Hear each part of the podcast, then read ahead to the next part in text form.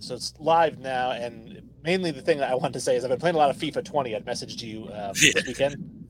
I was playing it like nonstop when I got it. Then I stopped playing it for like 3 or 4 months, and I started playing it again.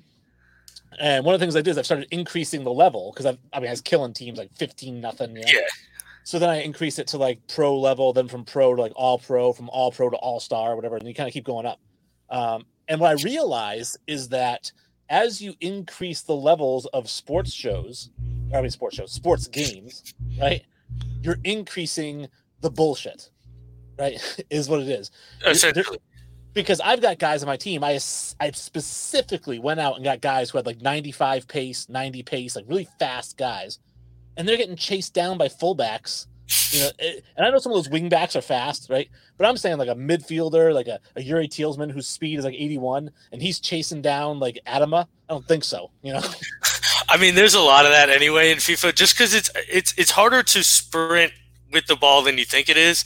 But also the thing with FIFA is when you go up is I think the injuries go up to your players, which is whack. And then like the random touches, like the random goals, that goes up too. It's ridiculous. It gets hard when you get up there, man. Well, I'm at one level below world class right now. World class is rough. It's rough. Like I said, the thing that's bothering me is the only guy on my team, like I mentioned to you, that doesn't have a lot of pace is Mason Greenwood, who his speed and acceleration is like 81, 82. And so he's one of the slower guys in the front of my offense. And yet, despite his slowness, I can't hit him with lead passes because they get intercepted every time. But in like set plays, like he just finds the goal. Like he just is right where he needs to be. So. I mean, that's what he does in real life too. The kid just has a knack for goals. He's super young. I mean, as you know, I'm pretty sure he's 19 right now. And I mean, he just has a knack for goals. The kid's a stud. He's an up and comer for sure. And he's through the system too. He's been with United for a long, long time. Well, thank you everybody for listening to our video game rant. We are going to kick things off with our video. You may notice a little bit different intro, and then we're going to talk about that in just a second. Thank you for listening to this Belly Up Sports Podcast Network product. Some said we go belly up, so we made it our name, and we're still here. Jordan.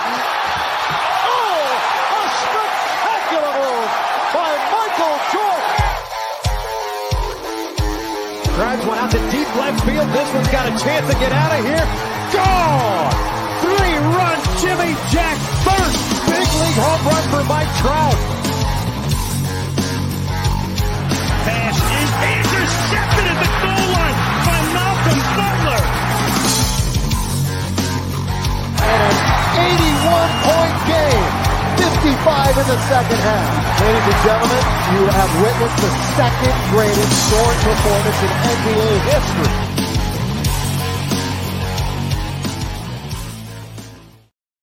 What is going on, everybody? Welcome to Infinity Sports. Obviously, I'm here. I'm Wayne G. I'm hosting along with Sully, who's joining me. Let's go, let's do it, Wayne. Not much, man. Oh, actually, a lot. Actually, so the big thing going on right now, obviously, if you noticed from the beginning of our intro video, some of the graphics we have here right now, we have made a switch from the All Access Sports Network, formerly RTF, to Belly Up Sports. A little bit bigger network, a lot more shows. We're kind of fitting in there as the new guys, and hopefully everything goes really well with this transition. I do want to say thank you so much to Michael Buckheister, who's the CEO of All Access Sports, because he really brought us on when we were FBAS. We had 3 followers, my wife, Jesse's mom, and I think your girlfriend, and really helped us grow the show to the point that, you know, a larger network would be interested in picking us up. So I thank you so much, Michael, for, you know, having us. Yeah, obviously. First and foremost, thank you to RTS Sports, now All Access Sports, for, like you said, for giving us the shot, you know, giving us a platform to speak our word. You know, we were obviously a nothing show, and, you know, we've grown to the point that, you know, now we can go to a bigger network, and, you know, we wish our All Access Sports all the best, and hopefully they can grow their network and their shows as well. But, you know, we're excited for the new opportunity with Belly Up Sports. I like the name. I like the idea that they had and where they're going with it. And really excited for the future and see where it can go, obviously. Absolutely. And obviously you're watching us probably live on Facebook Live. You can see here 7 p.m. Mondays and Wednesdays currently, as well as you can find the shows on iTunes, Spotify, Stitcher, Amazon Music, that's a new one, and YouTube. You can check out the live video, which you definitely want to do, as well as replays of the video. And you can reach out to us, as always, on our webpage, as well as Facebook at Infinity Sports Podcast, Instagram at Infinity Sports Podcast, and Twitter at Sports Infinity 5. We will respond, as it says in red. And like I said, visit the website as well. We have great merchandise. Oh, I took down the merchandise thing. I got to add that in later. But the big thing with Belly Up Sports is they're a huge blog site. I have a new blog up right now. It is the GOAT debate. It is Michael Jordan versus LeBron James. Everybody's talking about this particular debate. I had a debate with Brandon about it on the Man Hour show. Really, to me, these two guys are so close now, and it keeps getting closer and closer every year, especially every year that LeBron wins a championship. So I just did an article basically outlining these are the positives for Michael, these are the positives for LeBron, no negatives for either one, and kind of like you decide. Because I hate tearing down one guy to build up the other. I as well. I do hate that as well. And, you know, I think it's kind of it's a double-edged sword. So when you say, well, LeBron's lost 6 finals, well, you got to get to 10 to lose 6, you know, and win 4. So, I mean, that's obviously a positive to be able to get to 10. Like you said, there's positives in each side. You know, it's almost an era argument at this point. You know, which guy did you grow up watching? Because obviously, you know, and I say the old heads, you know, I'm 33, you know, and you're 38, you know, or 40, whatever, however old you are. You know, we're not old, but, you know, that's kind of more era was Michael than LeBron. And so we kind of fall right in the middle, or at least I do. And, you know, I'm split kind of down the middle, like you said. It gets closer and closer every year. So it's tough to see a future where LeBron doesn't pass MJ. It is tough, depending on how long he continues to play. I don't lend any credence to the whole 6-0, you know, 6 finals, 6 wins, because LeBron also never lost in the first round. He's been to 10 finals. And I think getting there on 10 times is impressive. I mean, you have to, even if you went 0-10, just getting there 10 times is ridiculously impressive. Exactly. And like you said, the not losing in the first round, I mean, that's huge. Like, that's massive. And nobody ever kind of throws that out against MJ. You know, it was his rookie year and things. Well, LeBron brought his team to the playoff, you know, and things like that with a scrub-ass Cavs team and made it to the finals with a team that you probably could have started on if went in your heyday. Like, you know, so, like, let's be real. I mean, I love them both. I know you fall with they're not even the GOATs. So, right. And I know you probably had to throw that in the article somewhere. It's at the very end, yes. Of course, I knew it. Not to spoiler alert the article, but, yeah, we won't say who it is. But if you're friends of the show, you obviously know who Wayne has as his number one.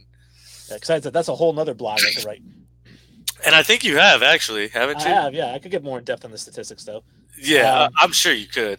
So that's all I really had pre-news. So let's get into the news, which is everybody's favorite section here. Okay. The news. You didn't do it. Yeah, that's close.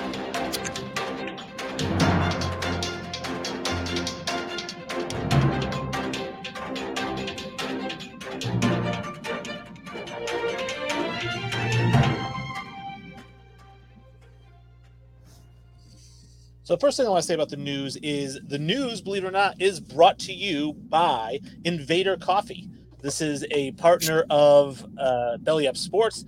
They have this coffee drink, Invader Coffee. It is actually veteran-owned, this business, and they make organic. It's all organic. It's all, you know, free trade farms. It's air-roasted, and they got a couple different blends. You've got you know, rum blend, you've got FSU blend, Black Heart. I'm not sure exactly. I'm not a big coffee drinker myself, but what I do know is that if you visit, you know, invadercoffee.com to their website, you enter the code BELLYUP, 15% off the entire order. So basically, if you're going to spend the money on the coffee anyways, why spend full price? You know, I don't care if someone's giving me a 15% coupon anywhere I go, I'm using it. 100%. And I'll tell you what, folks, I'll let you know here in about a week or two how good the coffee is. I'm getting it. I'm going to order it up. We're going to try it out. My lady's a coffee fiend, so we'll let you know ASAP. I'm sure it's fantastic. So you got to get that 15% off. I mean, that's a deal. I can smell the savings. It smells just like Folgers, except better. All right. So the first bit of news that we have, Sully should be excited about this. The World Series is still going on. Last night, the Dodgers take Game 5 to go up 3-2. Game 4, though, you were crazy excited about that for the Bobber, right? I mean, Game 4 was obviously bonkers. It was angels in the outfield type stuff. And then it holds a special close to my heart. Brett Phillips, you know, it went to my high school, graduated years behind me, 7 years behind me. But one of my younger friends is real good friends with him. And obviously just a part of that community, and for him to do it, you know, for his hometown team and things like that is amazing. I mean, it was just a Cinderella story, that moment. I mean, the guy's got 2 hits all postseason, I think. It was just incredible. It was incredible. Now the series has gone Dodgers, Rays, Dodgers, Rays, Dodgers. It seems pretty back and forth, pretty close. I know they're playing a game every single day. Do you think the Rays take Game 6 and it'll be a 7-game series? I do, mostly because of the pitching matchup. We got a break tonight, and the game will be tomorrow. I think we got Snell against – right now they got Gonsolin again. I don't know if they're going to stick with Gonsolin. We'll see. I think it'd be smarter for them to throw Walker Buehler and to try to close it out in Game 6. Kershaw only threw 85 pitches. Throw him out again in Game 7 if you need to, and then run like a Kershaw, Dustin May kind of, you know, three innings, and get your 6 innings right there from your starters. That's probably what I would do. I hope they don't, because obviously I think we have the pitching matchup advantage over Gonsolin if we start Snell. I did see an LA fan asking, they said, you paid $27 million for Joe Kelly. Why is he not coming in the 8th? Because he's not pitching well at the moment. That whole bullpen really isn't pitching well. They got to pick and choose who they bring in and kind of pick their spots, because that's where we're making a lot of our, you know, damage is out of that bullpen. We're crushing their bullpen. All right. So obviously great series. And I think the ratings too, they said the ratings for the World Series has been higher than the NBA Finals. Although I think the NBA came out to debunk that thing, that their virtual like views or something like that was like record highs. That didn't count towards the ratings. But still, I mean, baseball could be doing the same thing, although they're kind of old school, so maybe not. But their ratings, television-wise, are better than the NBA Finals. I mean, yeah, it's been an incredible series. And, I mean, who doesn't like an underdog story? Let's be real. I think it's Mookie and Kershaw. Yeah, I think it is.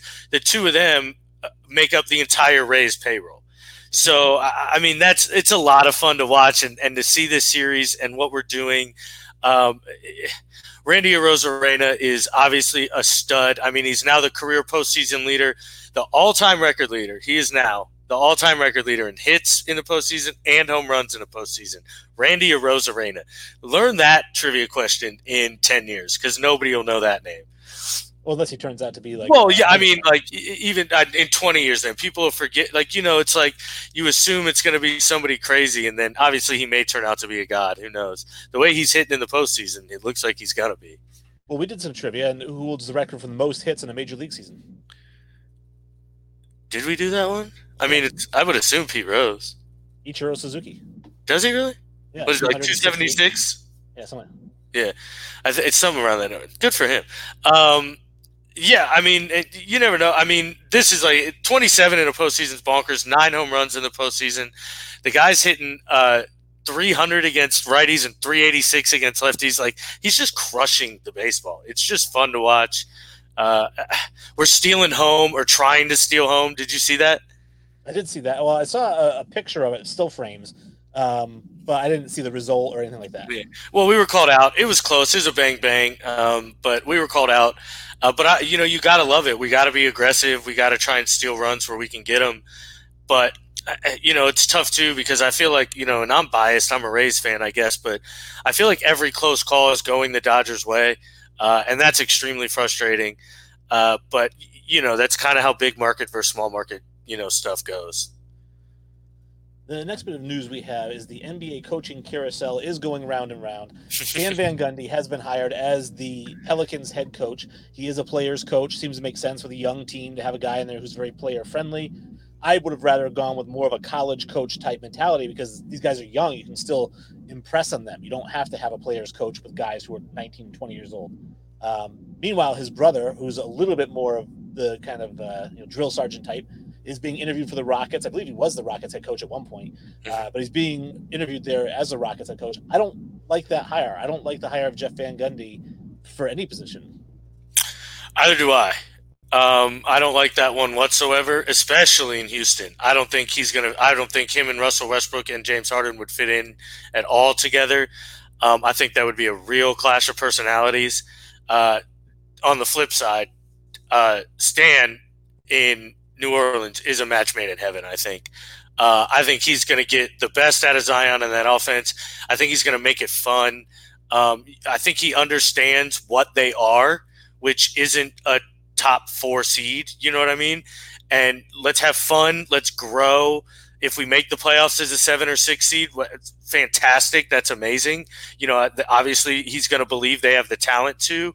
But I think it's more of just, hey, let's make sure these kids have a good mindset, that they don't like get mentally down on themselves, because that's the only thing that's going to stop Zion right now, is if he hits like a mental block or if he gets injured.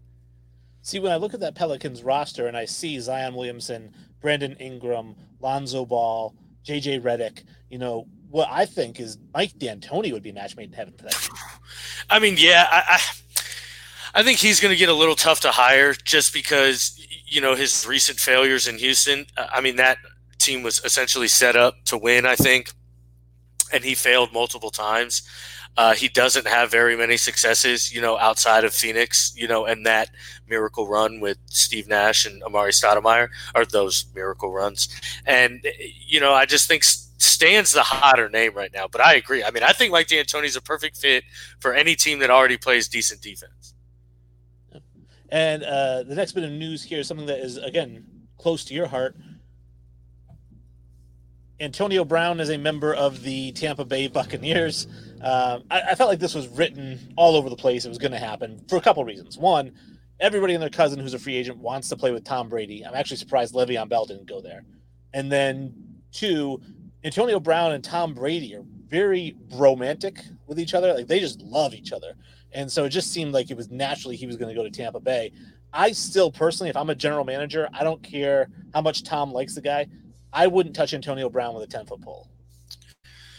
I agree, except I actually think this is one of the more perfect spots for AB because of those reasons. Also, the key thing that set it off for me that the moment I knew we were going to do it was we randomly restructured Ali Marpet's contract, and like the day before we signed AB, and I was like, oh, 100% we're signing AB. Because why would we make the random cap room for no apparent reason? So I knew we were going to get him, but I think it's the perfect situation because of Tom Brady. One, he demands so much respect, and he gets it. Two, they're already kind of friends. And then three, Bruce Arians will not take any shit. If he doesn't like what AB's doing, he'll cut him in 2 seconds. He's already come out and said, he said, fit in or get out is the exact quote that he said. I don't think he's going to have any issue cutting him in a second if he acts out. So I think that's kind of why it's the perfect fit. Plus, well, I think he's going to get all kinds of touches. So, well, I was going to say, I mean, Bob Kraft and Bill Belichick cut ties with him after one game, and they still owed him $8.5 million. You know, so I mean, they didn't really care about his crap either. But his crap wasn't on the field. By all accounts, he was a great teammate in the locker room and whatnot. It was just that, you know, you're texting your baby mama who you're going to court with over abuse charges, telling her to shut her mouth or she's going to get it or whatever it is. Yeah. You can't do that. Like, you just can't do that. And that's part of fitting in and getting in. You know, you got to make sure that you follow the NFL model and you know, be a good face for the shield, essentially, for as you know, pandering as it sounds. But, you know, you kind of have to be. And I think he'll fall in line. I really do. I think he understands he's got a shot to win a title here. You know, we've got the #1 rated defense right now, and our offense is scoring over 30 points a game. Outside of Pittsburgh, I don't really see a team that challenges us right now. So, you know, it's early. It's very, very, very early. But I'm just saying right now in the season, I think it's us and Pittsburgh, and then obviously the Chiefs fighting up there. Well, speaking of the Chiefs, and we mentioned it before, Le'Veon Bell signs with the Chiefs. He is their backup running back now to Clyde Edwards-Helaire. I think this is a fantastic signing for him. And what I like is that basically he did it just saying, I want to win the Super Bowl. This is the team I think I have the best chance to win a Super Bowl with. You know, I'm sure he could have gone somewhere else and got more money to be a more premier back. But I think he gets his ring here. If he shows that he can still hit the holes, they weren't opening up holes for him in New York. So, I mean, he didn't have a chance to show off anything. But Kansas City will open up holes.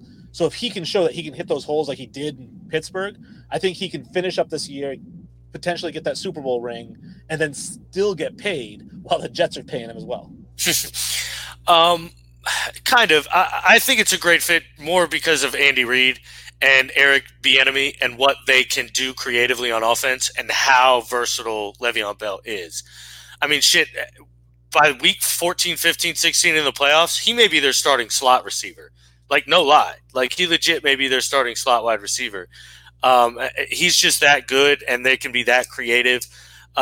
He's also, I heard, there's from both sides, Clyde Edwards-Helaire and Le'Veon Bell have both come out and said, Le'Veon Bell contacted Clyde Edwards-Helaire and was like, hey, look, I'm interested in coming there. I don't want you to feel threatened. I'm not here to take your job.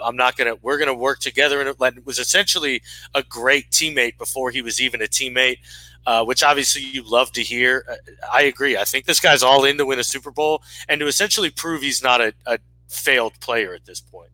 Well, because he's still only like 26, 27 years old, which I know running backs have a shorter life, but he's still got 3-4 years before he really is dead as a running back. I agree. And especially, too, with him, you know, like Darren Sproles was able to be a receiving and third down back way later in his career. I think Le'Veon Bell is, you know, the same receiving ability, if not more. I think he has better receiving ability. So I think he can stretch his career out a little longer. He just has to swallow the pride pill, which it feels like he has now, and maybe become a secondary option and a third down back, which is scary. I mean, scary. Continued NFL moves. Yannick Ngakoue gets traded to the Baltimore Ravens for, I believe, a third-round pick. And I didn't love Ngakoue going to the Vikings. I just didn't really love the fit there. And I know that on the other side they had Hunter, who's been sick or whatever. But I just didn't love the fit in Minnesota. I think Yannick Ngakoue in Baltimore, we talk about matches made in heaven. I mean, that's incredibly heaven for him. It's not fair. Like, that's not fair. It was a third and a fifth. So they essentially, that's what they traded a second and a fifth. They got back a third and a fifth. So it wasn't a failed, you know, essential trade. I mean, it is, but it wasn't, you know. And then Danielle Hunter's now out for the season. It looks like Minnesota's just in a trash can. I think he tore his pec or something. Danielle Hunter, not to get the conversation off Yannick, but Danielle Hunter tore his pec, and they're about to have to make him probably the highest paid player not named Aaron Donald on the defensive side of the football field, or let him go because it's his contract year. So that's going to be a whole new issue. But Baltimore, the rich get richer. They always seem to do this. They got Calais Campbell on the cheap too, and he's a monster and a perfect fit for them. You know, they're just – Lamar Jackson is, you know, hate to say I told you so, but he is what I said he was. And, you know, they just don't look great, and I think they're vulnerable to be beaten by a lot of teams. And this definitely helps bolster a defense that I think is already scary. Yeah, for sure. And then the real thing is I think they knew they needed it. That's why they went ahead and made this move. Because Pittsburgh looks great. You know, Kansas City obviously looks good and beat Baltimore already. So I think they know they got to step it up. The next bit of NFL news we have here, kind of a thing that broke today. Odell Beckham Jr. done for the season with a torn ACL. I mean, bad news for Cleveland. I mean, they weren't really playing great anyways. And Odell Beckham Jr., while he's been in Cleveland, has only been a shadow of what he was in New York. But it's still, you're losing. He's still your number one receiver, and he's down. Yeah. And just kind of the way they were using him more, I think, was opening it up more. Like, obviously, the game where Jarvis Landry threw in the Dallas Cowboy game, you know, kind of he blew up a little. But – I don't know. I think they've got a lot of talent out there. Jarvis Landry's a really good player, and Njoku's back. Donovan Peoples-Jones had an insane catch, and the guy's just an athletic monster. I talked about him coming out. If he can ever refine his skills and be a receiver, he's going to be scary good. I don't know, and I still think they're just going to rely on the run game, personally. Obviously, it hurts missing Odell, but I don't think this team was ever really a contender anyway, just right on the cusp. So, I mean, I still think they are there. Now, he's the guy that over the past 2 or 3 seasons has been brought up in, you know, trade talk. Like, could he be traded? And obviously now that he's hurt, he's not going to get traded before the trade deadline. But it could be an off-season thing where is this finally – has Odell Beckham Jr. played his last game as a Cleveland Brown? I think he may have. I just don't know how great of a fit he is there, which is weird because him and Jarvis Landry love each other, and Jarvis Landry's an all-in guy. You could tell he loves playing in Cleveland and, you know, things like that. I'm not really sure. Odell Beckham's issue, I think, is all mental. You know what I mean? If his quarterback's playing perfect ball and throwing him 10 balls, he's the best teammate on the planet. You know, if he's not getting open and things like that and not catching balls, he's a cancer. So I don't know.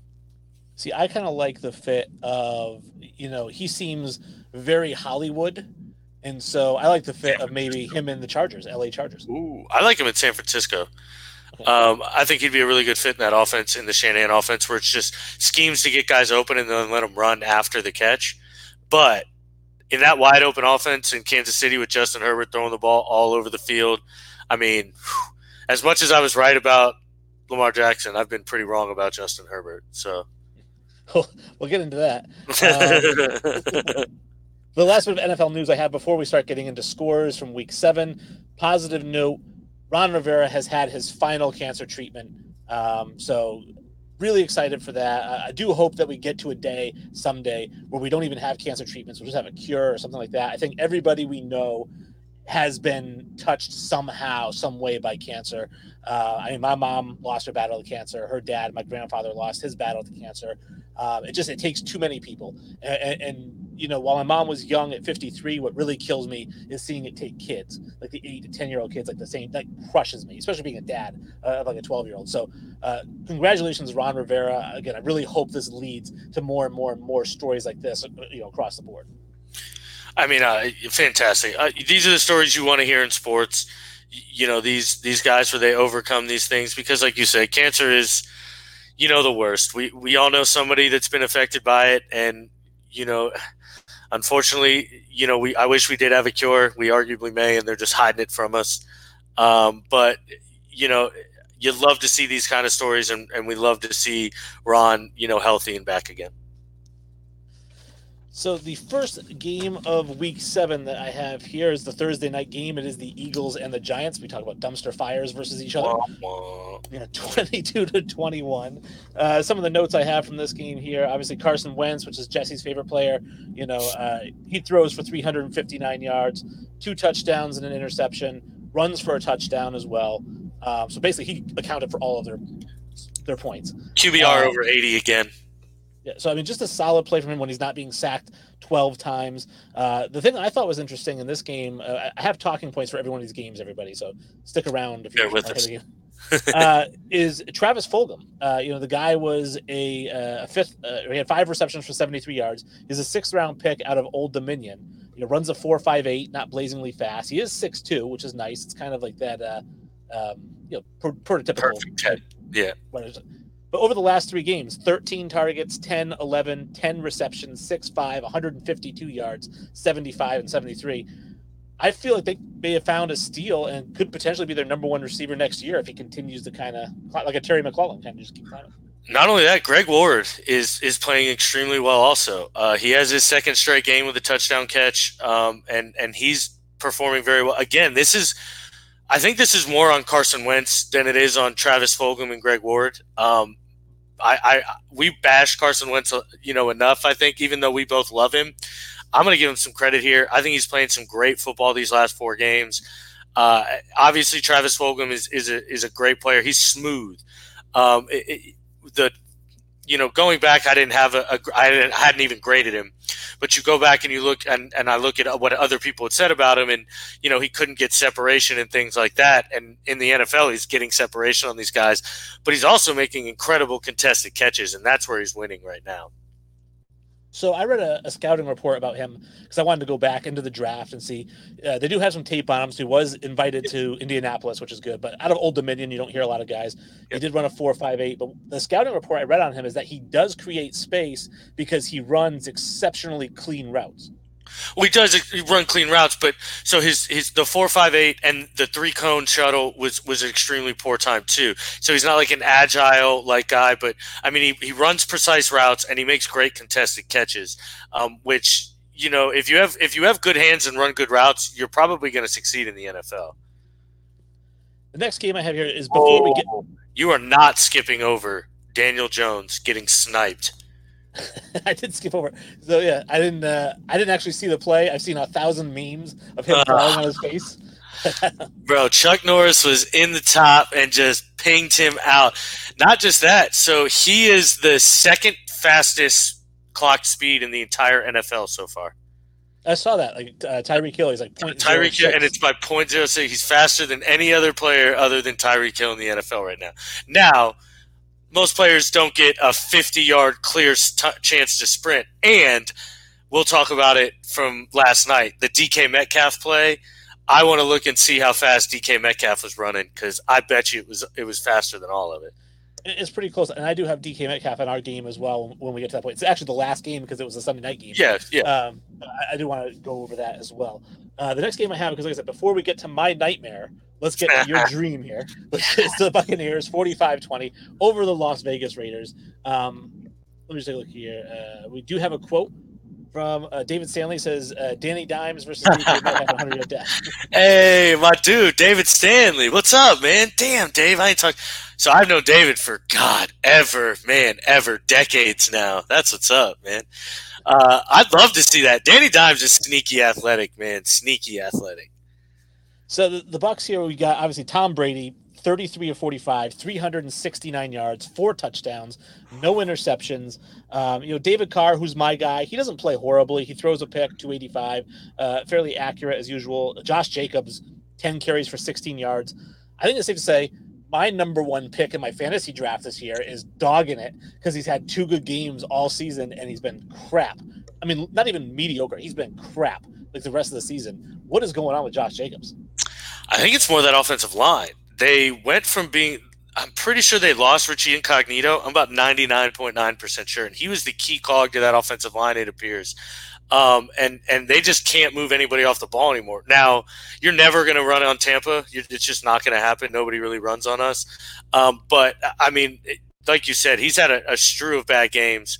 And honestly, I think, Gruden wants to throw the ball a little more, I think. So I think that's got a lot to do with it also.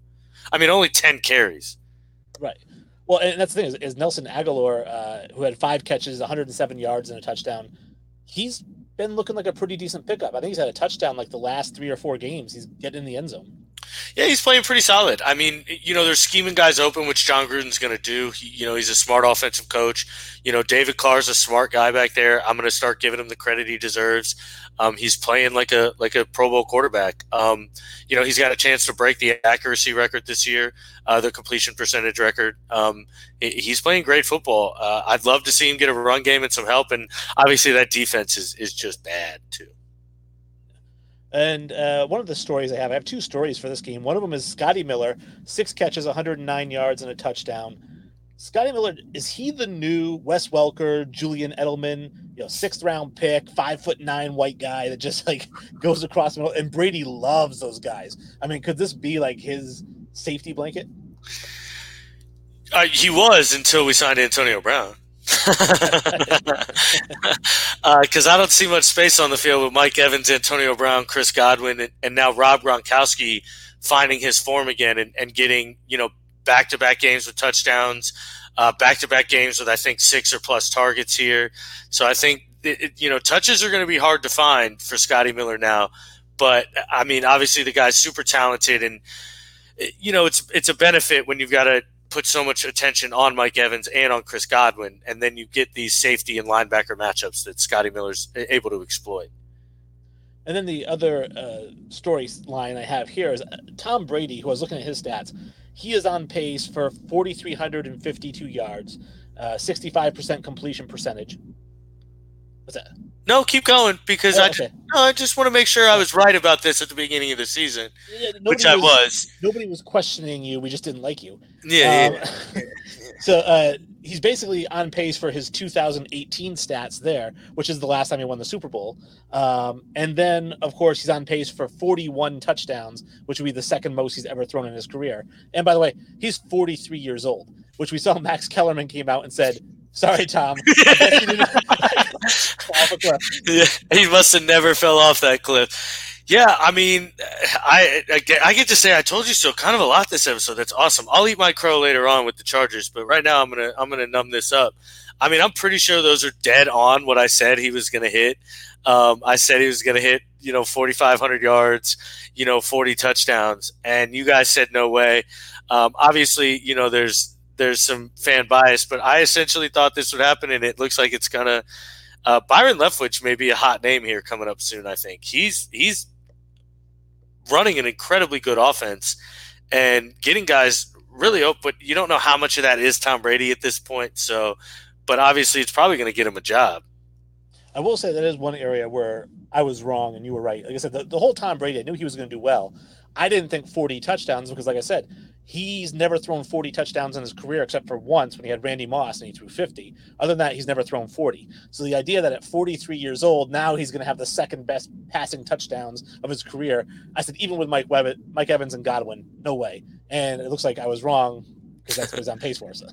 And the wild part is we're still running the football incredibly well. Ronald Jones and Leonard Fournette combined had over 100 yards. And so we're still averaging 100 yards, or I think it's 90-some-odd yards a game. So, I mean, we're going to be tough to beat, man. Deep sigh as we go into the 49ers and the Patriots. I get to say it again, man. I'm so excited. 33-6, the 49ers absolutely demolish the Patriots. There's really nothing positive I can pull out of this other than Jimmy Garoppolo, who went 20 of 25 for 277. He did have two picks. One of those was in Hail Mary at the end of the half, so I don't even really count that one. He didn't have any touchdowns. Stidham comes in after, I think, the fourth quarter with 14 minutes to go. He goes 6 of 10, 64 yards, interception, which this one – so we talked last time he came in and played, he had the one interception, which was tipped by Julian Edelman, should have caught it. The second one was actually a really good read. It was just too short of a throw.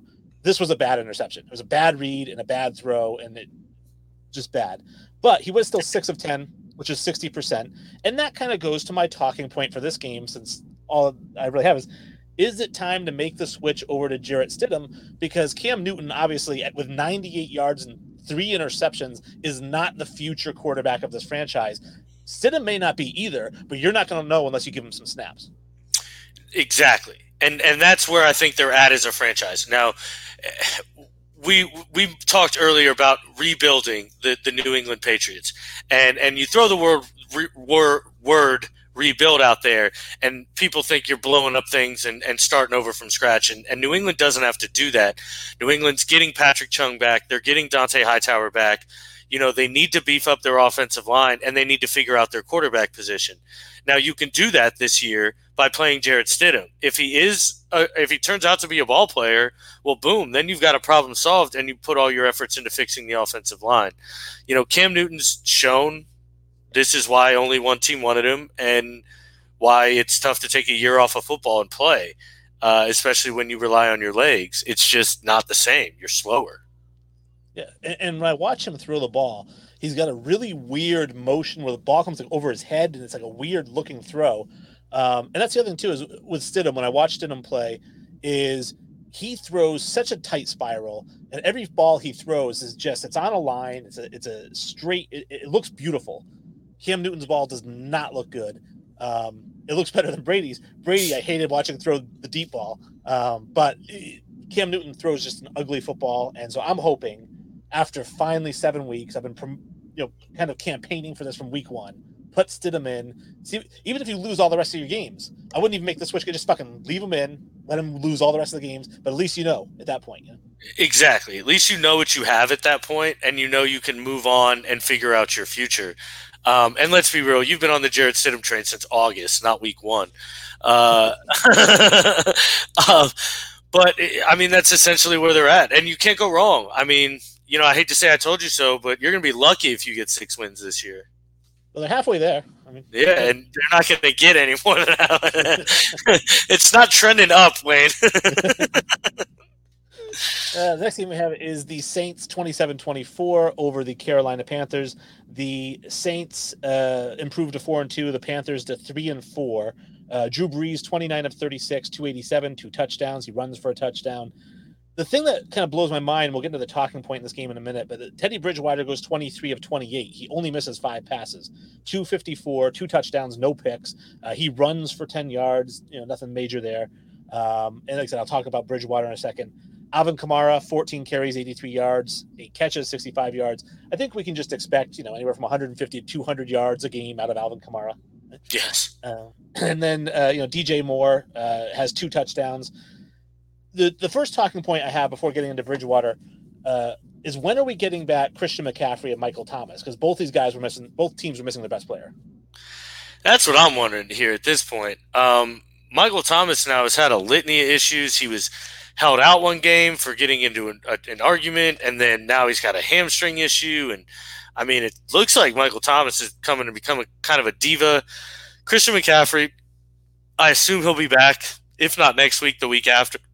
But, I don't think with Carolina there's any rush to get him back, because what's he going to really do for you? You're going to go from 4 wins to 6 wins, you know what I mean? So it honestly probably hurts you a little bit if he comes back and your team does better.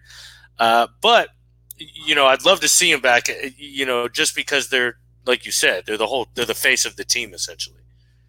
We did get a comment here from Kyle Walter Sweck, who says, some wide receivers, those Patriots wide receivers, are the worst in the league by far. Yeah. That's right. I forgot. We didn't even mention that they're rebuilding in some wide receiver. They got N'Keal Harry and Julian, an aging Julian Edelman.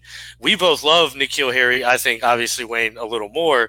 I think N'Keal can be a solid number 2, but Schweck, by the way, what's good, dog? We missed you at the fantasy drafts. Love you, fam.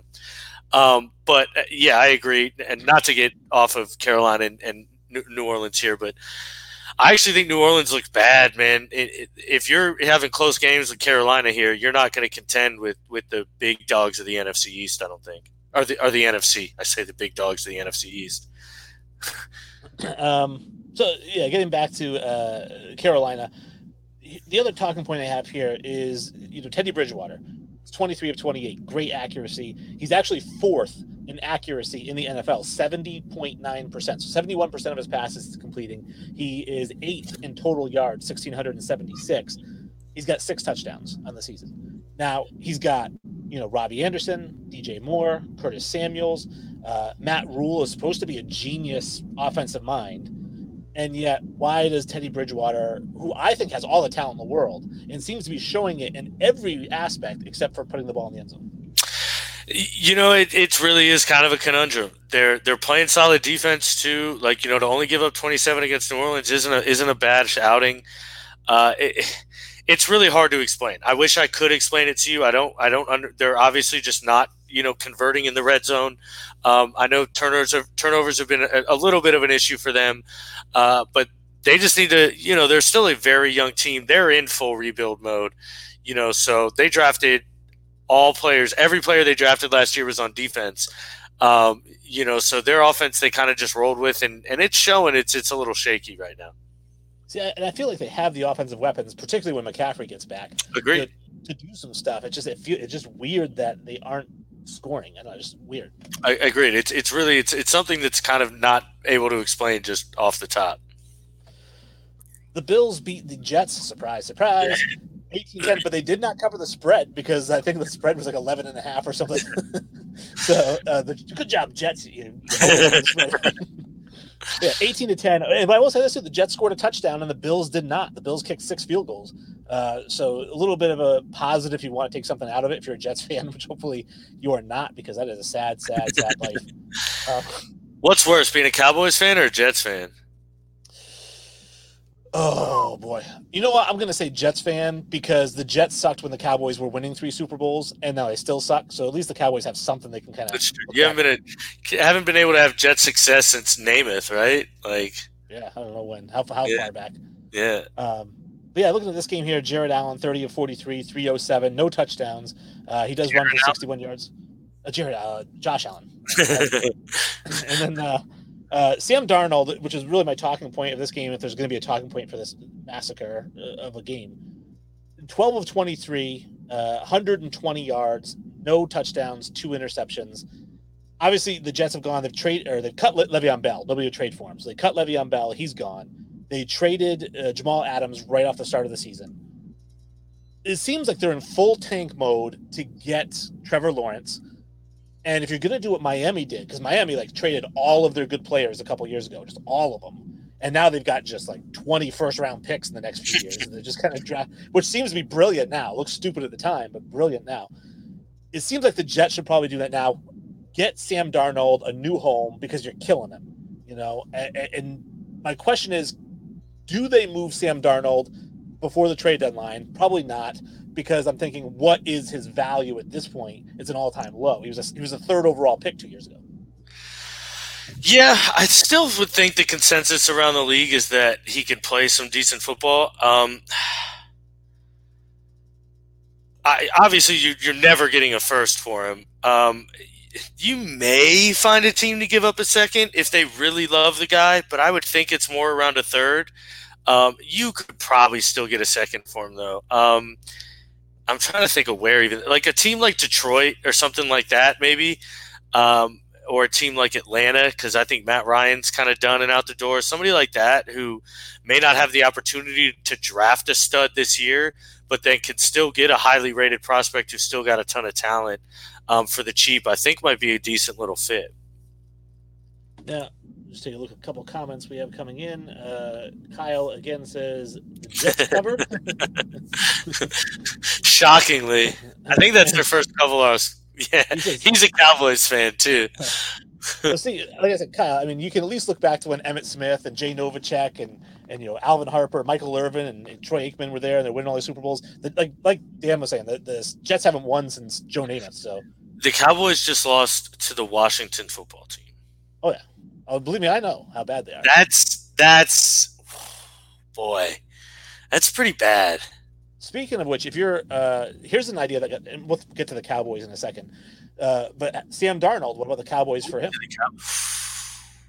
I mean, depending on how cheap, I think that's actually a really good fit. Or even I saw somebody, you know, Brandon Combs from the All Access Network. I think Jameis Winston might be a decent fit to that team too, if I'm being honest. You put Jameis Winston on the Cowboys and let him sling that tater all over the field to those weapons. What's the worst that could happen? Like literally, what's the worst that could happen? Like. I think that may be a decent little fit. But, yeah, Sam Darnold to the Cowboys makes a lot of sense also. Well, I think Soup Boss might have put on there, I thought, a better fit. Because I think Jameis Winston is going to take over as the starter next year in New Orleans. And why wouldn't you want to do that? You know? Yeah. But I think the Cowboys, how about this one that got thrown out there? Again, I don't think it's going to happen, but it makes sense, is Ryan Fitzpatrick to the Cowboys. Yeah. I don't think the Dolphins will let go of Fitzpatrick, though. No. But no, I think that makes sense because – yeah. He can go be the starter there. He throws for a lot of yards. You give him all the weapons. I'll tell you what, they're a playoff team if it's Ryan Fitzpatrick as a quarterback. Well, all you got to do is go 5-11. You'll win the. I didn't need you to jump on my logic right there. And people would have, you know, how many people I would have argued, and I've been like, all they had to do was win 6 times. Oh, man. Let's see. Kyle says, I like Darnold to the Steelers and Winston to the boys. I like that. I really do think Winston's going to take over for Drew Brees next year. I think that's just the perfect situation for him. Winston to the Steelers is – I mean, Darnold to the Steelers is another team. All those guys. With that aging quarterback, man, actually the Steelers would be nice because with all those weapons there, they got a good offensive line. You put a kid with that much arm talent behind that team, whew, they might have not a big drop-off if Ben leaves. The next game we have here is the Cleveland Browns 37-34 shootout against the Cincinnati Bengals.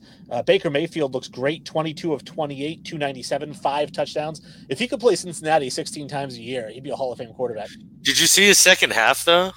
No, I didn't see what was the second half. His second half was 22 of 23 for 5 touchdowns. He didn't throw a single touchdown in the first half. And the one incompletion was he clocked a ball. All right. He... balled out in the second half of that game, man. Now, granted, it's the Bengals, so. I will say this. I'm a big Baker Mayfield fan, and I think he has all the talent in the world. Cleveland is a quarterback killer. I don't care how good of a quarterback you are. I know that there was a lot of talk around New England in that draft with Baker Mayfield. The Patriots had talked about moving up to the number 1 pick to take him. They love him. Bill Belichick and Josh McDaniels are in love with Baker Mayfield, and they wanted to move up to number 1 to get him. I think it was just too steep And so once the price got too steep, they just said, we'll take Isaiah Wynn or whatever. Yeah, I mean, I love Baker. I think he reminds me a lot of Brett Favre. I said that coming up through the draft process. Reminds me a ton of Brett Favre. You just have to reel in his gunslinger a bit. But, I mean, the guy's got the competitive drive to win ball games, and he's going to do that for you. You know, speaking of quarterbacks on that other side, our boy Joe Burrow is a ball player, man. He's going to be a stud. 406 yards and 3 touchdowns. Andy ran for a touchdown. He's so good. If you put a team around him, please, Cincinnati, put a team around him. I want to see him succeed so much. Well, I was going to actually bring up, he's the talking point I have, because we talked earlier on in different teams and how, you know, if your quarterback's dropping back 40 times a game, especially a rookie quarterback, that is bad. You are in trouble if your rookie quarterback's dropping back 40 times a game. So Joe Burrow is dropping back 41 times a game. To give you an idea, Peyton Manning's rookie year, which was incredible, he threw every time. You know, he was in Indianapolis. He dropped back 36 times a game. So he's actually passing more than Peyton Manning did. 270 yards a game to Peyton Manning's 234. So he's dusting him in yards. And 9 touchdowns to 5 picks. Peyton Manning had 26 touchdowns to 28 picks. Plus, Joe Burrow's completing 65% of his passes. Peyton Manning's rookie year, 56% of his passes. Yeah, Joe looks the part. I mean, they just need to get a team around him. He looks like he's a legitimate player. I mean, he's going to be scary. He's going to be a problem in the NFL, and I love to see it. I really do love to see it. Him and Tyler Boyd, man, that connection looks good. Well, the big problem I'm seeing when I'm looking at his stats is he is being sacked 4 times a game. And to give you an idea, we talk about it all the time. David Carr was sacked 4.7 times a game in his rookie year, and it destroyed his entire career. I mean, the guy was just nothing after his rookie year. Now, he wasn't throwing for 400 yards and 3 touchdowns, you know, so a little bit different. But still, you can't have your quarterback get sacked 4 times a game. No, you can't take that many hits a game. I'm pretty sure he's on pace to get, like you said, 72 sacks a season, which would be – pretty sure that's nope, it's not, but still, I think it's that number's huge. It's insane. They've got to find a way to protect him. But again, they're a young football team. They're in a rebuild process too. We can't forget they had the number 1 pick last year. So let's see what they can do. If they can get a tackle or 2 in there, that team can be really good, man. Now, we did mention it. The Washington football team beats the Dallas Cowboys 25-3, an absolute drubbing. The Washington Rays, I believe they both are now in a tie for first place at 2-5 in that division. Wouldn't Philly be in first? I think Philly's 2-4-1. Yeah. Yeah. Does it say Philly's in first at 2-4-1? But yeah, so Andy Dalton, 75 yards passing for the game. Just awful. I mean, all the notes I have here are from the Redskins, or sorry, the Washington football team. Terry McLaurin had 7 catches for 90 yards and a touchdown. So he's the note I have here is, last year he had 58 catches for 919 yards. This season he's on pace for 96 catches for 1,312 yards. Is he going to be a superstar? I don't know about superstar, but he definitely looks the part as a number 1 receiver.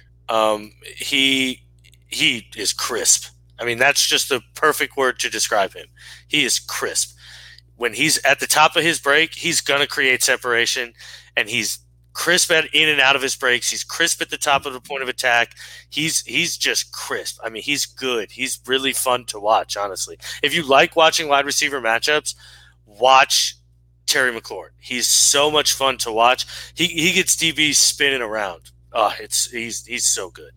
I mean, when you have Kyle Allen throwing you the ball and you're still getting 1,300 yards – I mean, you've got to be getting open. Kyle Walter Schechter's game of the week. Cowboys look so good. What's rough with the Cowboys? It's the whole team now. It's you can't just point to one spot that you need to fix.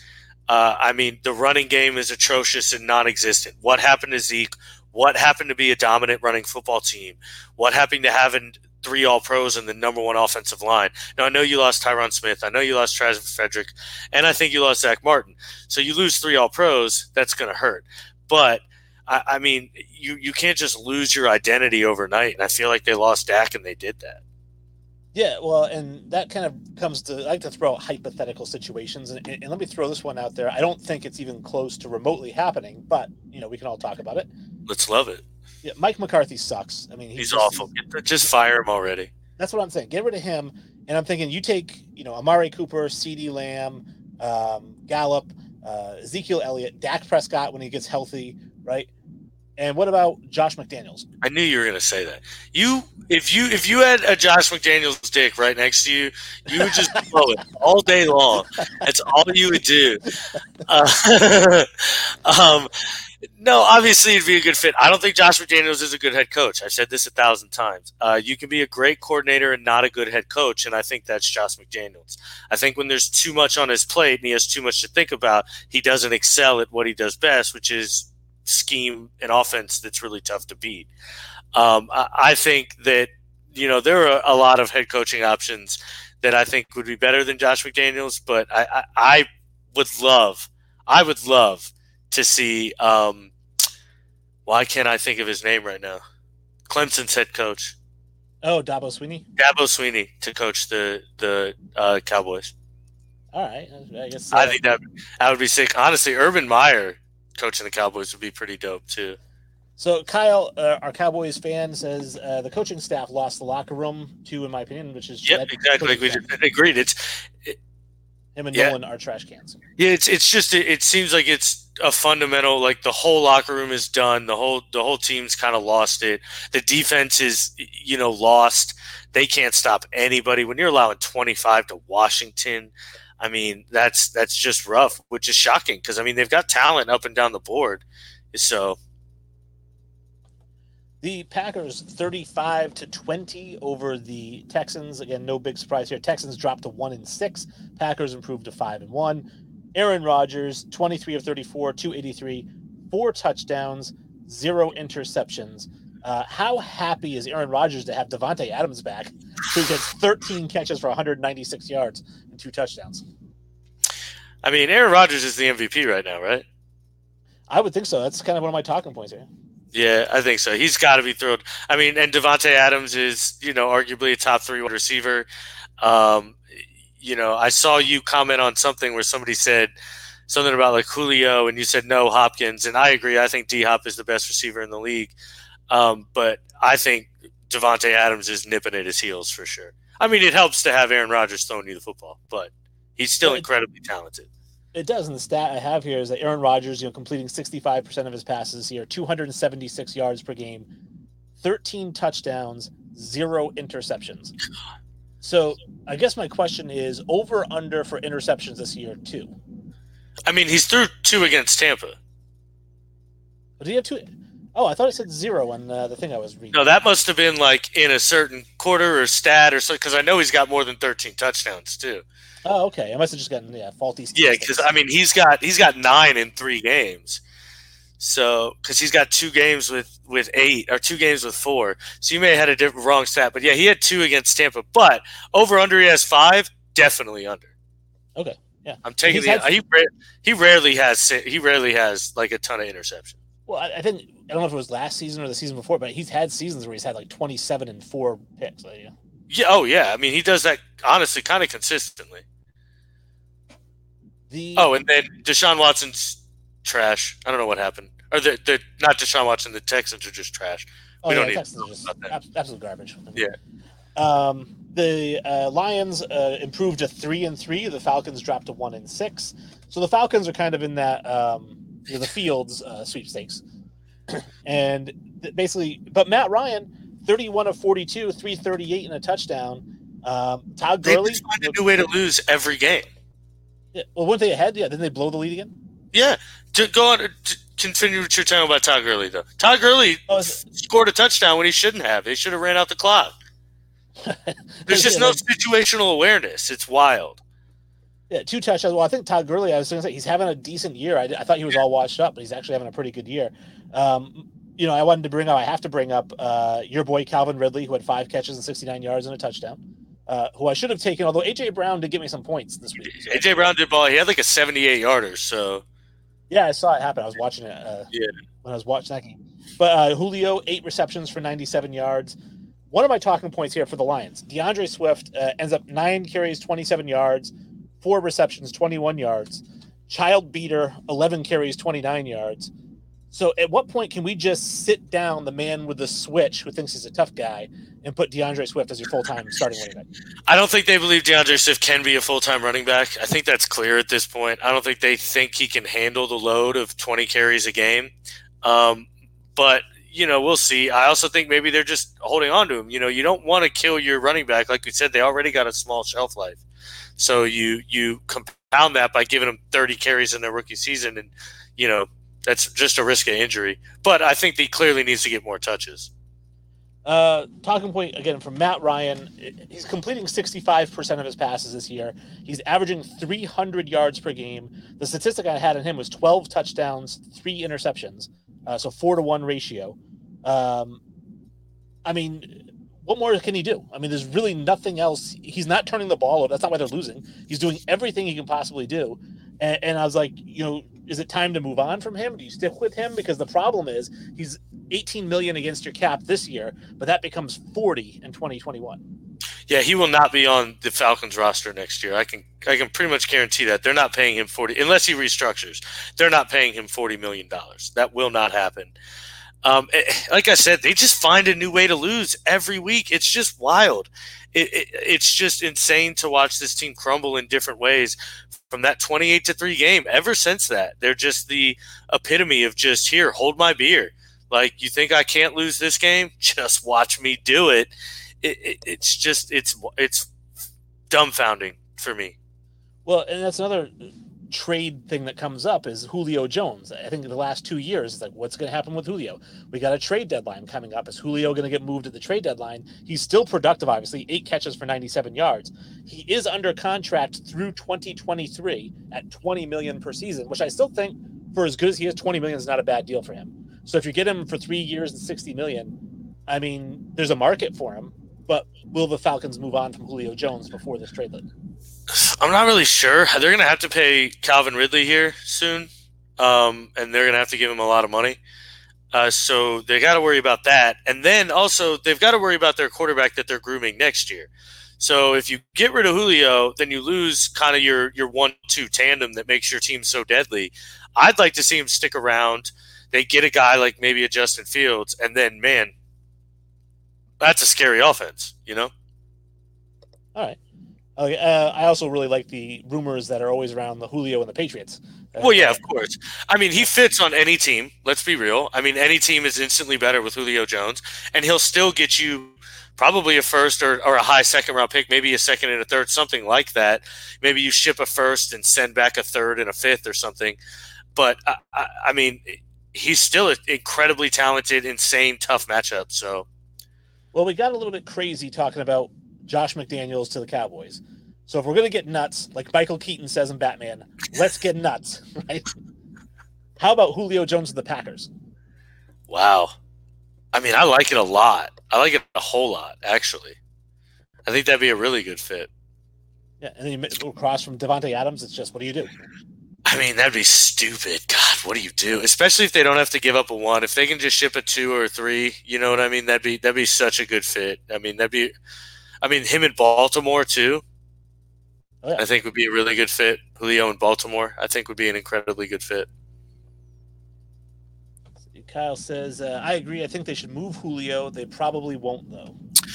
Yeah, I don't think they will either. But, I mean, again, like you said, if the plan is to implode and rebuild, you know, you've got to get the money or the value out of them while they're still worth anything. You know, in a couple of years, if Julio's on the downswing and you get a 4th for him, like, then what? Then is it really worth it kind of thing? You know, if you can still get a 1st or a 2nd for him, capitalize on that value. You know what my favorite would be? This would be so perfect for Jets fans, right? Because right now, Jets fans are just clamoring, like, you know what? We suck. We're going to lose every game by 25, but we're going to get Trevor Lawrence. He's coming to New York. What if the Jets mess around and win a football game at the end of the year and Atlanta gets the 1st overall pick? I mean, any one of these teams, I mean, they would be – if Atlanta gets the number 1 pick, they're – man, they're good.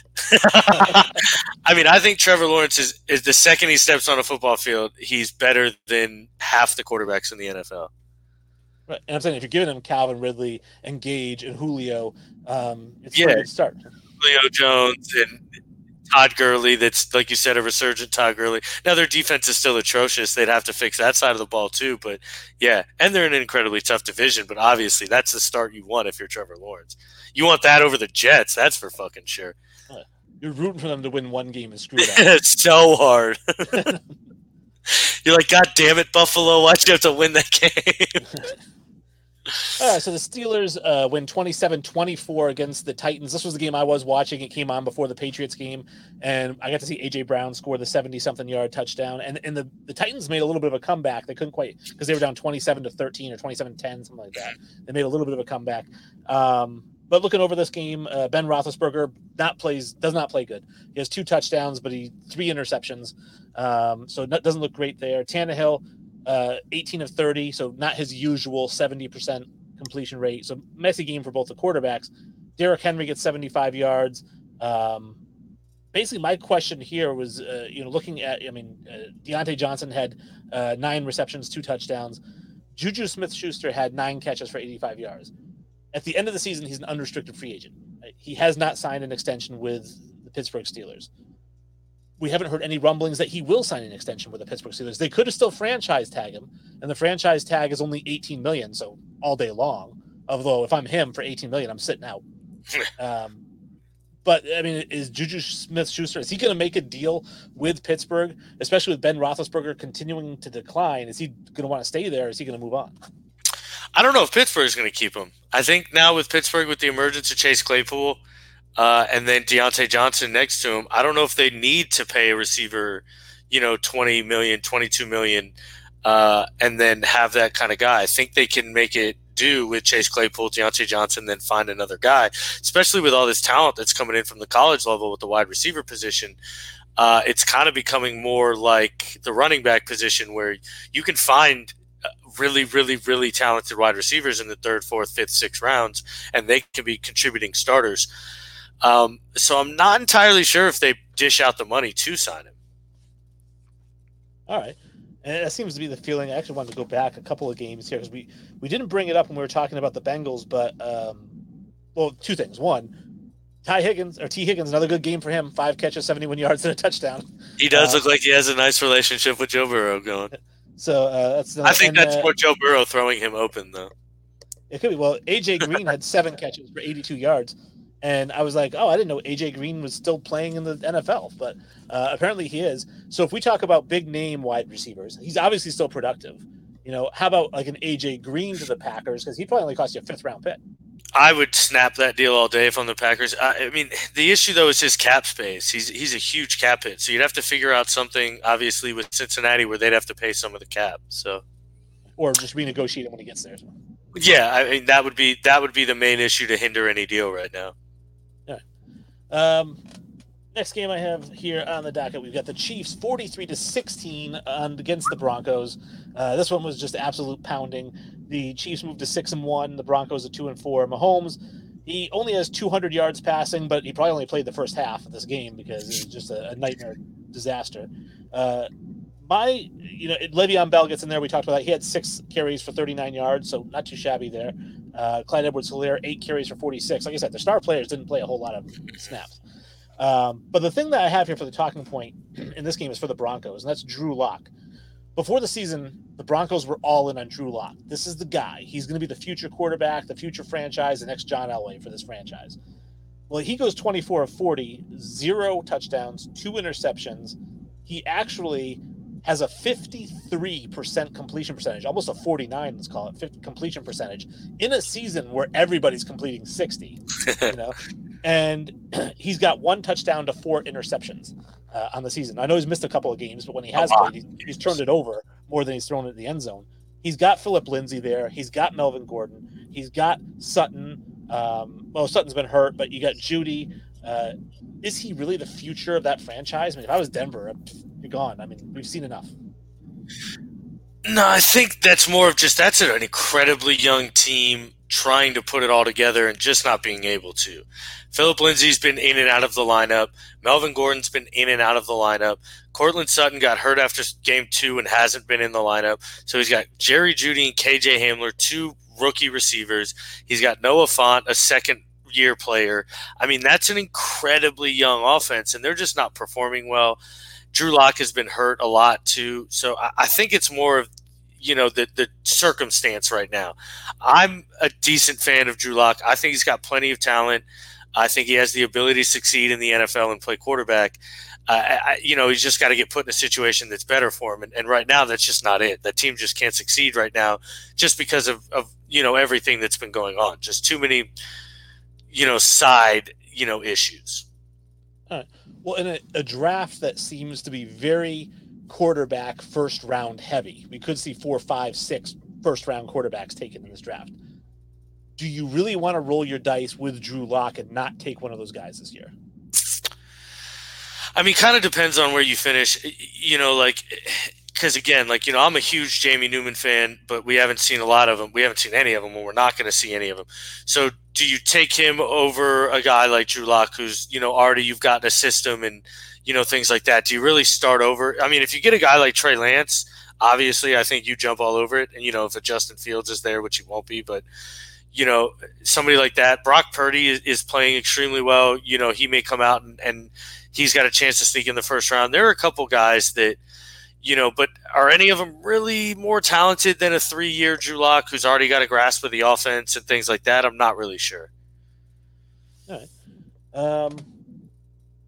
Next thing we have is this one's going to be the one where you have to talk a little bit. 39-29, the Chargers beat the Jaguars. It is the Jaguars who go to 1-6. Good call, Jesse.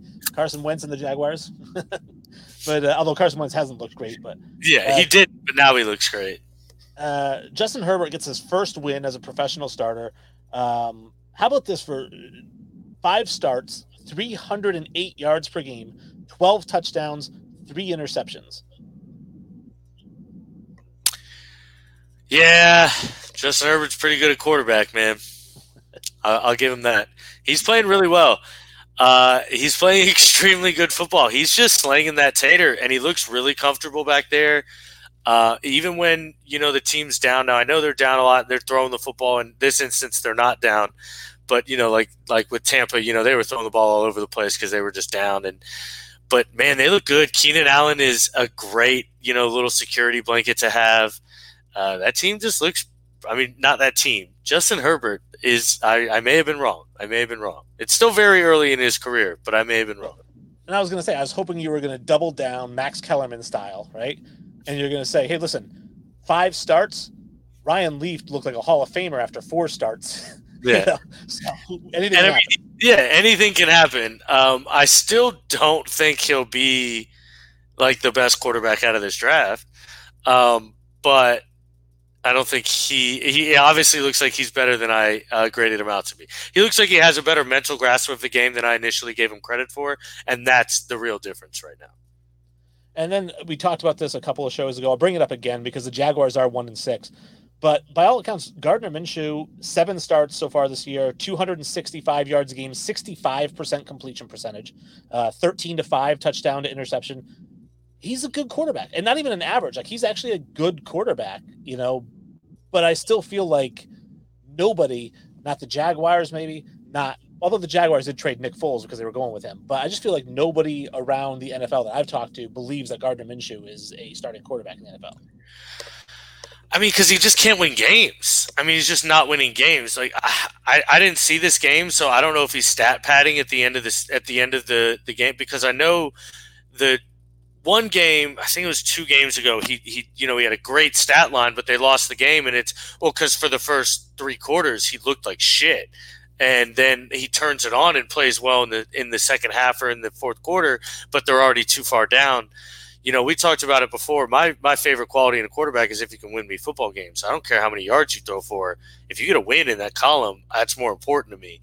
So I just don't know. I mean, even if it wasn't Justin Fields and Trevor Lawrence, I think the Jaguars should be looking for a quarterback. All right. Let's see here. Second to last game we have is the Cardinals 37-34 over the Seahawks. Obviously, this is Kyler Murray's coming out party, if you want to call it that. Russell Wilson 1.0 versus Russell Wilson 2.0. Russell Wilson has 388, 360 for Kyler Murray. He also runs for 67 and a touchdown. DeAndre Hopkins, we have 10 receptions, 103. Tyler Lockett, 15 for 200, and all three of Russell Wilson's touchdowns. Hey, guess who didn't start Tyler Lockett? Hey, good job. I was a little distracted this weekend, but I forgot to put him in.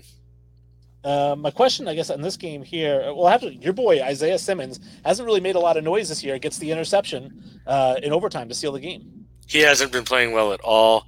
The transition to real every down linebacker has been a little rough for him. But in that play specifically, it showed exactly what he does really well. I mean, he sprinted back into coverage and made a play like a safety would. The Cardinals looked incredibly talented. They look good. The Seahawks don't. That defense is shaky. They don't scare me, honestly, as a Tampa fan. Seattle doesn't really make me nervous. The only team that makes me nervous in the NFC is Green Bay. I think Seattle may have an issue even getting out of that division. Now, I didn't grab the footage of the chase down. Obviously, we've talked about Budda Baker. I wish you did. How does that not what you have? God damn it, Wayne. I wanted to get it, but I don't want to get kicked off again. That's true. So throws an interception. Budda Baker's running down, and DK Metcalf just chases him down the entire length of the field, makes the tackle. Everyone's kind of been talking about it. I've seen some funny memes. I think Brandon posted one where it was girls chasing the pumpkin spice. And then But as great as it was, great hustle play by DK Metcalf. I'm going to say that. That said, it has absolutely nothing on Ben Watson chasing down Champ Bailey. I don't know about that. I think it has everything to do with it. Budda Baker's a legit 4-4 guy, and Champ Bailey's a 4-3 guy. What year was that, though? I don't even remember. There's no way it was in Champ Bailey's prime. This is 3 year into the league, Budda Baker in his prime on a full sprint. That DK. The best part about it all is just Budda Baker's kind of a small guy. Well, everybody's small compared to DK Metcalf. But the giant DK Metcalf running behind and catching him, it was such an incredible sight to watch. I mean, that guy's a freak of nature. He's a cyborg. He's not a human being. He's just not. I think he's a robot. So I went back and I watched the Ben Watson chasing down Champ Bailey. And Champ Bailey caught the ball in the end zone. So he was running basically 106 yards for the end zone. He got knocked out at the one. So basically, and Ben Watson was on the other side of the field, so had to come diagonally. Oh, that's easier, though. You got the angle then. So he actually had to run 130 yards to catch him. But here's the thing is that when he hit him at the 1 yard line, Ben Watson cleaned his clock Ronnie Lott just leveled him. Destroyed him. That's the other thing about that one, too, is that he did have the angle. But I mean, again, it's still a long ways to run, and then DK Metcalf had to come essentially kind of directly behind it. But man, I mean, both are impressive. It's like the chase down block or something like that. It's just, they're exciting plays. And, Seattle just losing this game, I think, is the bigger talking point, because this is a divisional game and you can't afford to lose these against teams like Arizona. No, well, they're still the first team. I mean, they're still 5-1. Arizona's 5-2. So, I mean, they're still in the lead division. Like you said, their defense is we don't know what their defense is going to be, but Arizona's also very young, so we don't know what they're going to be. I mean, so those two teams, I think, both have problems. Neither one of them do I consider a Super Bowl contender. I would agree. In the NFC. Yeah, I would agree. But they're both exciting teams to watch. Very fun to watch. And then the last game I have here, obviously, is a Monday night game tonight. It's 44.5, Rams and the Bears, Brandon's favorite team from Triple Shot Sports. We're still fans of his, even though he thinks Emmitt Smith is better than Walter Payton. And does he really? Yeah, God, I think so. Blasphemous. I think he actually said something like Walter Payton's the 7th or 8th best running back of all time. And he's got Emmitt Smith ahead of him. I don't know if Curtis Martin's ahead of him. That's insane. Our comment here is that, oh, new comment from David Stanley. DK will be the Megatron of this year. I actually think I can agree with that. He has all the same skill set. I mean, when he came out, everyone compared him to Megatron. It's everyone in the world compared him to Megatron. Megatron was the second overall pick. DK Metcalf lasted to the end of the second round. Yeah, but I mean, that's for one. That's because DK Metcalf played in, you know, the SEC football and doesn't really have the same wide receiver skills that Calvin Johnson had. But as an athletic prospect, Calvin Johnson played at Georgia Tech where they won the wing option. No, I know. That's what I'm saying. So he didn't really have the same wide receiver skills that Calvin Johnson has. Calvin Johnson was a natural wide receiver. DK Metcalf is an athlete playing wide receiver. Okay, that's what I'm saying. But yeah. You know, Calvin Johnson still compared because they're 6'4", 240 pounds, and run 4.3s. So they're the only two guys to ever do that. Like, they're going to naturally be compared to each other. And, yes, DK Metcalf has every ability to become Calvin Johnson. Well, wasn't Calvin Johnson 6'6"? It was like 6'5" and 3/8 from that. I don't think so. I think it was actually 6'4" and 3. I'll combine it up right now. Yeah, look it up. But I'm going to say 6'6". Maybe a tad under, but I'm not. To me, because I think we've had this discussion before, I think Calvin Johnson's the best receiver of all time. Yeah. Better than Jerry Rice, better than Randy Moss. I think he is my number one choice at wide receiver. So there's no way. And DK Metcalf in 6 games for me to say, oh, he's going to be just like Calvin Johnson, because, again, I have Calvin Johnson as the GOAT, and I don't see DK Metcalf being the GOAT. He's 6'4", he's 77 inches, which is 6'4". That's 6'5". It's 6'4". 72 is 6 feet. 77 is 6'5". Bro, 77 divided by 12 equals 6'4". 6.4. Yeah, idiot. That's 6'4". That's 4/10, not 4/12. Oh, you're right. Jesus Christ. You're right. That is 4/10. Yeah. Math 101 here at Infinity Sports. You're right. Yeah, 77 is 6'5". Yeah, so not 6'6". Close up, 6'5" and something. So we were in the middle. It says 77 inches, so not 6'5" and something. I'm just happy that you thought 6.4 was 6'4". Whoa. I mean, we didn't make that mistake. Like, we're in the metric system, like we live in Canada. Hey, goddamn metric system. All right, back to the game at hand. The Rams and the Bears. The Bears are getting 5.5 from the Rams. I'm automatically taking the Bears with that because their defense is ridiculous. Yeah, I agree. So, I think the Bears money line, I would say, even on this game, because I don't know if Jared Goff can beat this defense. I don't know if Nick Foles can beat the Rams defense either, though. You know, obviously it all hinges on what you can do with Aaron Donald. But yeah, I mean, it should be a good team. This over/under is going to be a tough one.